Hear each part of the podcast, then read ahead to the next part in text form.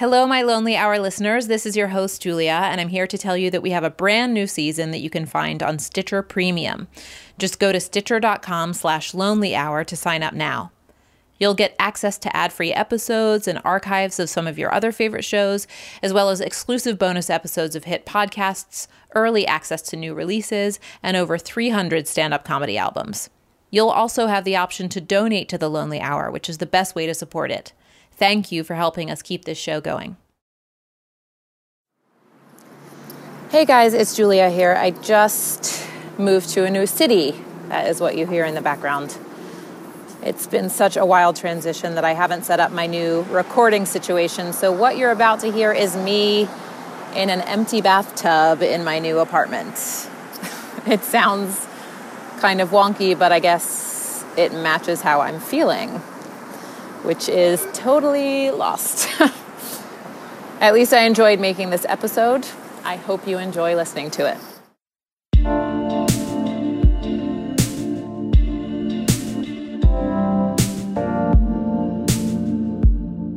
Oh, you guys, what have I done?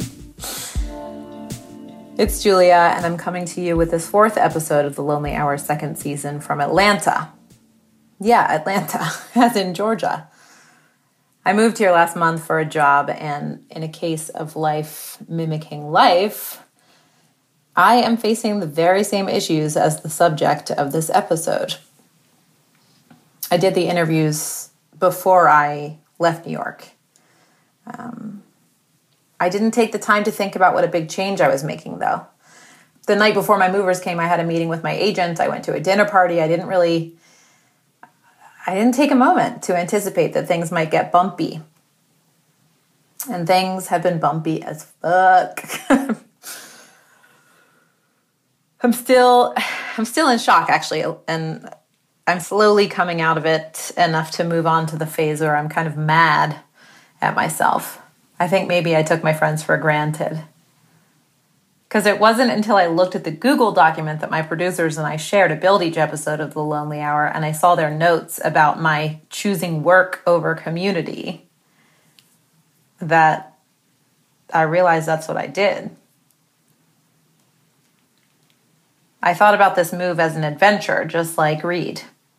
My name is Reid Whitten, and uh, I'm a I'm an international trade lawyer who uh, lives here in Brussels. Uh, and I am currently in Brussels walking through uh, cobblestone square. It is a beautiful night in August. Uh, we are uh, well up north here in Brussels. Reid grew up in Goochland County, Virginia, in a house built by his parents and their hippie friends. Those are Reid's words, not mine. He then stayed in Virginia for college. So I went to high school in Richmond, Virginia, then went to college in, in Virginia as well. And so I kind of revolved around a very small universe. When you get all these ideas about going out and seeing the world, it can feel a little small. And uh, had this idea that I wanted to go everywhere and do all these things. And when I did, um, it was fantastic. You know, in your in your twenties, it's very easy. I went and uh, just goofed around as a bartender in the south of France, which as far as experiences abroad go, really does top the list. So picture this a 23 year old American man is slinging drinks in beautiful Montpellier while learning to speak French fluently. And I know you can't picture Reid himself since this is a podcast, but trust me when I tell you that he is good looking. So, life was good for Reid Whitten at this time. Of course, he wanted more of it. I, I, I really wanted to go and uh, and and be abroad and be that expat. And it was the realization of of the of the dream that I'd had. I mean, I went abroad. Let's say, see, 2004. When I got sent over there, I it was it hadn't been the constant effort, you know, but it had been certainly the general goal of the past of the previous 10 years to go through law school, get a job at an international something and get back over to Europe with a grown-up job. So I did so I got there and and had all the enthusiasm for it, and so I made some some buddies when I was there. I uh, I didn't have a natural social scene because I wasn't a bartender, I wasn't a student. Things that you know really put you in a, a, a community uh, sort of naturally quickly. and, and Brussels particularly made it a little harder. I didn't I didn't have any friends there like I would in maybe London, um, and it doesn't have sort of natural romantic character of Paris. It's a bit like being you know if you were in Europe and you got sent abroad and you you came to like Newark, Delaware or something, you know, and you're like, oh hey, I'm I'm in America, and oh God, wow, okay, Delaware, huh? Seemed like this cool thing to be the guy who went and lived abroad, and that kind of wanderlust character. I'm sure you know lots of people who say, "Oh, to travel is to live," and all this, and it and it is. The experience is is uh, invaluable. Um, but the gritty everyday reality of it is that you're going to experience a different kind of loneliness that there is much less, I won't say no, but much less risk of in a place with which you're familiar the girlfriend with whom uh, I moved over there, she worked as an au pair for the summer. She looked at different grad schools. She went to LSE in London.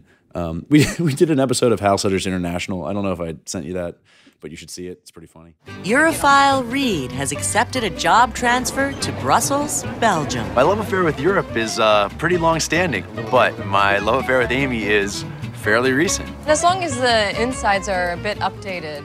uh, we are so we had, we were kind of having fun at that point, and, and then so then a series of circumstances. She's back in the states, and, and I and she and I had split. Um. So so yeah. So then you you know the loneliness that you are is kind of a undercurrent becomes uh, a, a roar uh, and you really realize what the lack of community means. It's been about three years since Reid made his big move to Brussels. Why does he stay there if it's so trying? I mailed him a tape recorder and asked him to reflect on that, making a lonely hour diary of sorts. He was game, and I thank him. It's not an easy endeavor talking about yourself on tape. When you're sitting in a room with the equipment, you're talking to no one, there's no feedback but you're aware that you're ultimately talking to everybody because your recordings are intended to go public. Um, I'm doing it right now, actually, in the bathtub of my Atlanta apartment. Anyway, what follows are some musings from our lonely, lovely lawyer.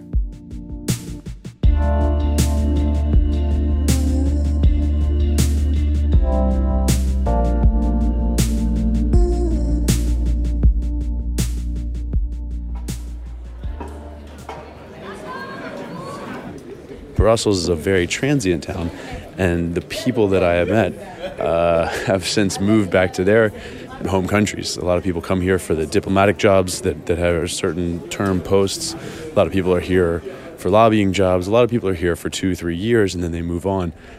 And so it's hard to keep and maintain a, a group of friends in a new town without the sort of cultural connections that you're used to.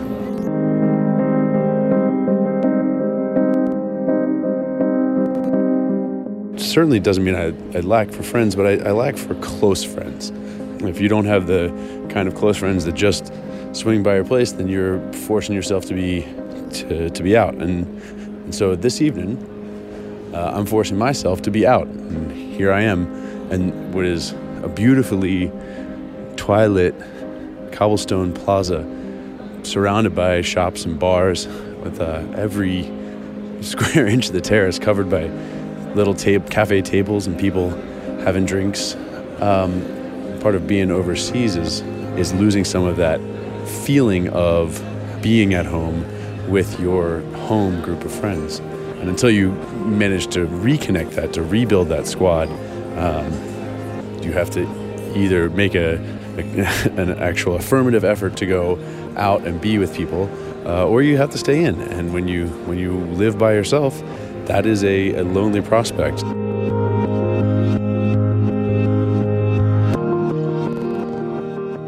I come out and I sit down and watch watch the sun get a little lower and, and still touching the last bit of that, that steeple on the on the church.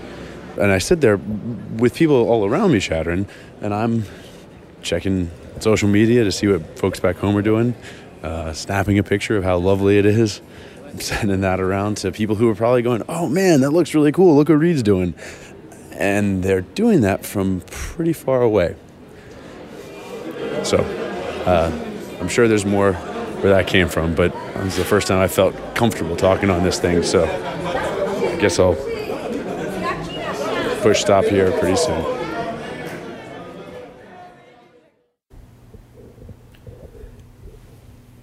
Uh, I still have my tie and a light linen jacket on from work. I look like I am doing something important because that helps the the air helps me have the sense that I am doing something important uh, and staves off the existential questions of what is it you are up to because obviously if I'm wearing a tie I'm up to something super important right there's certainly a strategy that I developed for avoiding the creeping sensation of loneliness to avoid looking at loneliness. And that is to just pack my day with things that I feel obligated to do. Not, not even necessarily things that I have to do, but just a schedule of constantly having an activity so that I am doing something. The problem that I find with unstructured time is that it then allows for unstructured reflection, and that reflection tends to wander towards the dark end of the loneliness.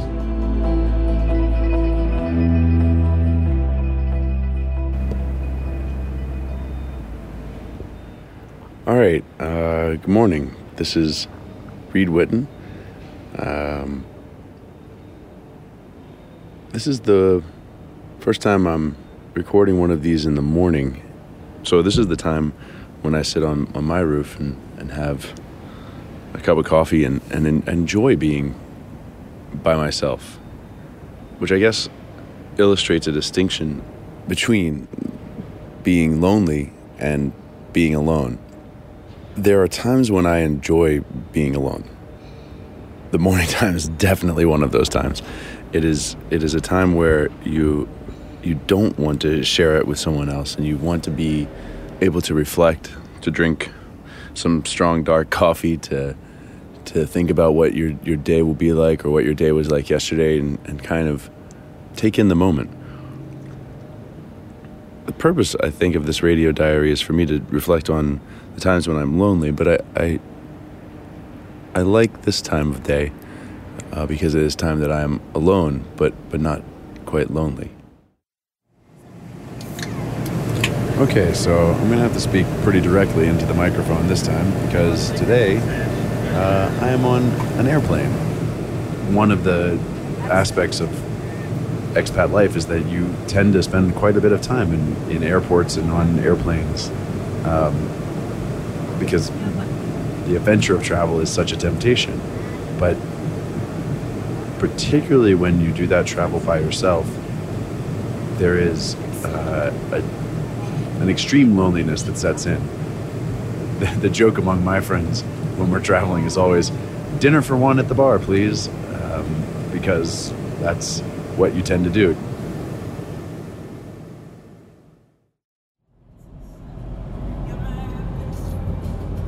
So, I've just been at a a vineyard where two of my friends got married. I was the minister for the wedding. It's really nice to be part of the ceremony without, you know, being in the wedding party but during the wedding, I was reflecting on now how in your say mid 30s, the, weddings are a lot less about a lot less like the ones in your early 20s where everyone is uh, there to meet someone they might eventually marry and gets a little wild. Everybody uh, is is a bit more of a couple and uh, a bit more together, which is wonderful. They're talking about you know their kids and all the things that they're doing and their lives.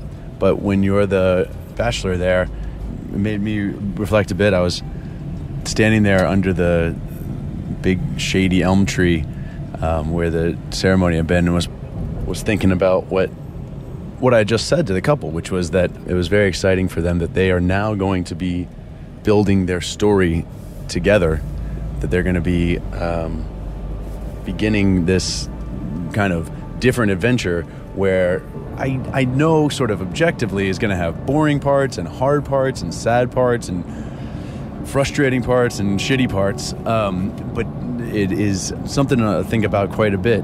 Had a a real poignant opportunity to reflect on it after marrying two people together to to say, you know, at the end of the, a long time from now, you know, in the in the late years of your of your life, you'll get to look back and, and say, you know, we we did that together and we saw these things and um, and that that shared experience is something that I, I think is quite enviable.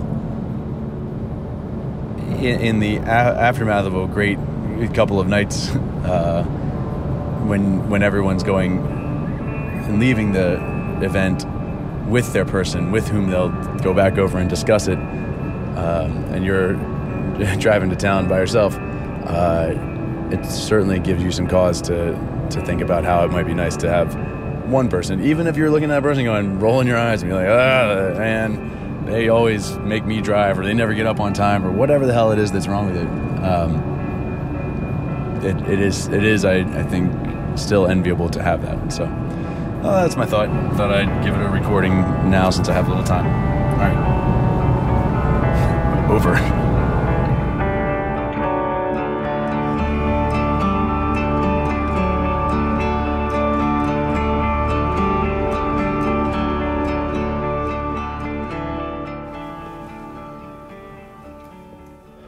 Okay. So ha- have a listen to that. Yeah. Yeah, you don't you don't hear anything. That's the uh, that's the background sound to most of most of my day. I have a phenomenal office. You know, I'm a, a lawyer in a big law firm, and the offices we have are on the 20th floor of one of the tallest buildings in Brussels. But there's something to having people around. So then, what do you do? And one of the things, woof, is uh, is that you go to social media as a proxy for contact with other humans. But that can be a real vicious cycle because what you see is evidences of all your friends and acquaintances at their most fun times while you're looking for some solace for you being in a place where you're just pushing papers around a desk. And obviously, no one posts photos of themselves pushing papers around a desk. Well, maybe they do, but I, I, I haven't seen much evidence of it. Um, so you go on to, let's say, Facebook and you look at other people's vacation pictures while you're not on vacation. Um, and the effect is is somewhat depressing. It, it, makes you long to be with those people. It makes you long to have the fun that they're having. Uh, it reminds me, it reminds you that you're isolated and alone in an office. But none of it, at least for me, makes me feel less isolated. Um, so uh, I suppose now I should go back to the grind of uh, intellectually engaging work and see if it doesn't hold my attention and uh, distract me from feeling as as lonely and isolated as I have been.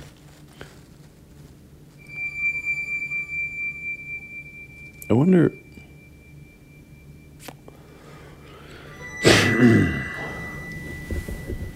hmm.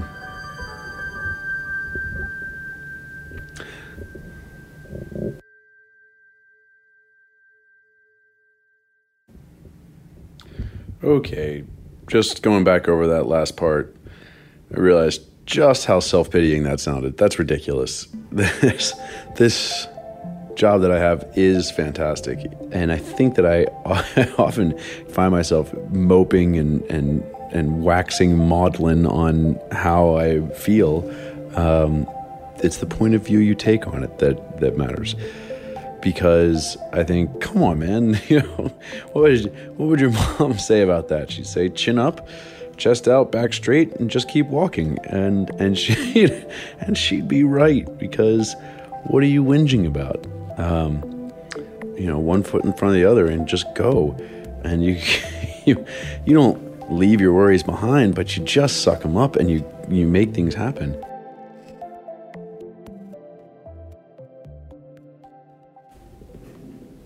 Okay, so this is the tricky part.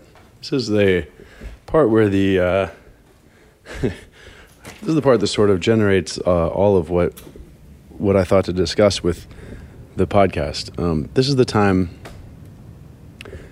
This is the evening time. This is it's Monday evening, and on a Monday, very few people are going to be inspired to go out. So I'm not going to meet up with friends. I could go out and sit in a cafe and do do nothing but be among the madding crowd. Well, I do that often enough, um, but I probably won't this evening. I'll probably stay in, which means that I'm here in my apartment by myself. When you live with or among a community with a bunch of people, it's nice to get away for your time of solitude to to enjoy being away from a, a group. It's less enjoyable when it's the default that you're away alone and isolated. You don't savor it, you begin to fear it. And while that fear is not, for me, excruciating, I can see how it wears on me a bit. It it it it chips away, and I like it less and less. Um, and that's the difference from the evening feeling and the morning feeling. Is that that in the evening feeling you feel that you are uh, not abandoned, but but isolated, marooned maybe in your own uh, little island. But maybe this is the a good exercise. Maybe this is the thing that I need to do to allow myself to to look at this and say, "Hey, what is it that bothers you about this? Why why don't you just appreciate it?" I'm sure there are many people who would love to have a quiet moment alone. Um, I suppose that's a, a, grass is always greener. So uh, w- when here alone, I think, oh man, I would prefer not to be.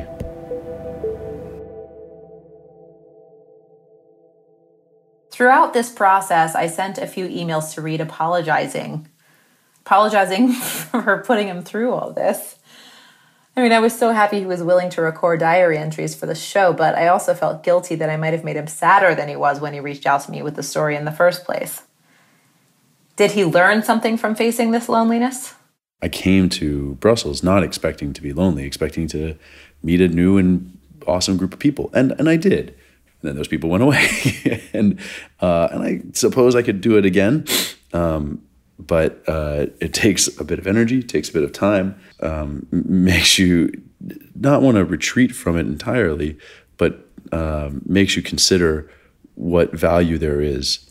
When I was younger, when I was still forming my sense of what you know friends are and, and what community means, to now when I'm a little older and my sense of what I want to have around me has changed.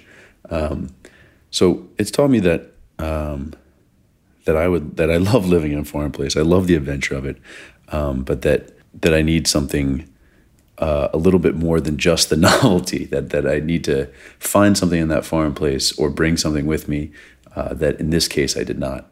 There's actually a good chance that I, I might come back to to the U.S. in the spring. It's something I think I need. I, I think that's what really I learned from this is that I'm in a, in a I'm in a place where I'm not happy. I think the loneliness has said, "Hey, you know, you did a good job here, and now it's time to go elsewhere." I think now I can focus on on things like surrounding myself with the people that I love and figuring out what's um, what what is the most gratifying uh, way I might spend my time. I want to I want to try foreign places. I still love it, um, but that if after three years you feel lonely, well, maybe maybe that's not the place to be. Reid and I plan to have a coffee when he's back in the states. Where that will take place, I don't know. Will I still be in Atlanta? Will I return to New York? Um, I don't know. There are cool people here in Georgia, no doubt, but they're not my people. Not yet, anyway. So was it dumb to move somewhere new where I hardly know anyone at the age of 33 when I had spent a decade building a super strong network from which, in retrospect, I think I derive a lot of my own self worth? It's only been a month. Maybe the conflict will settle enough for me to make something out of this adventure, as I once called it, and as I think it should be called. Maybe I'll be able to tell Reid all about it.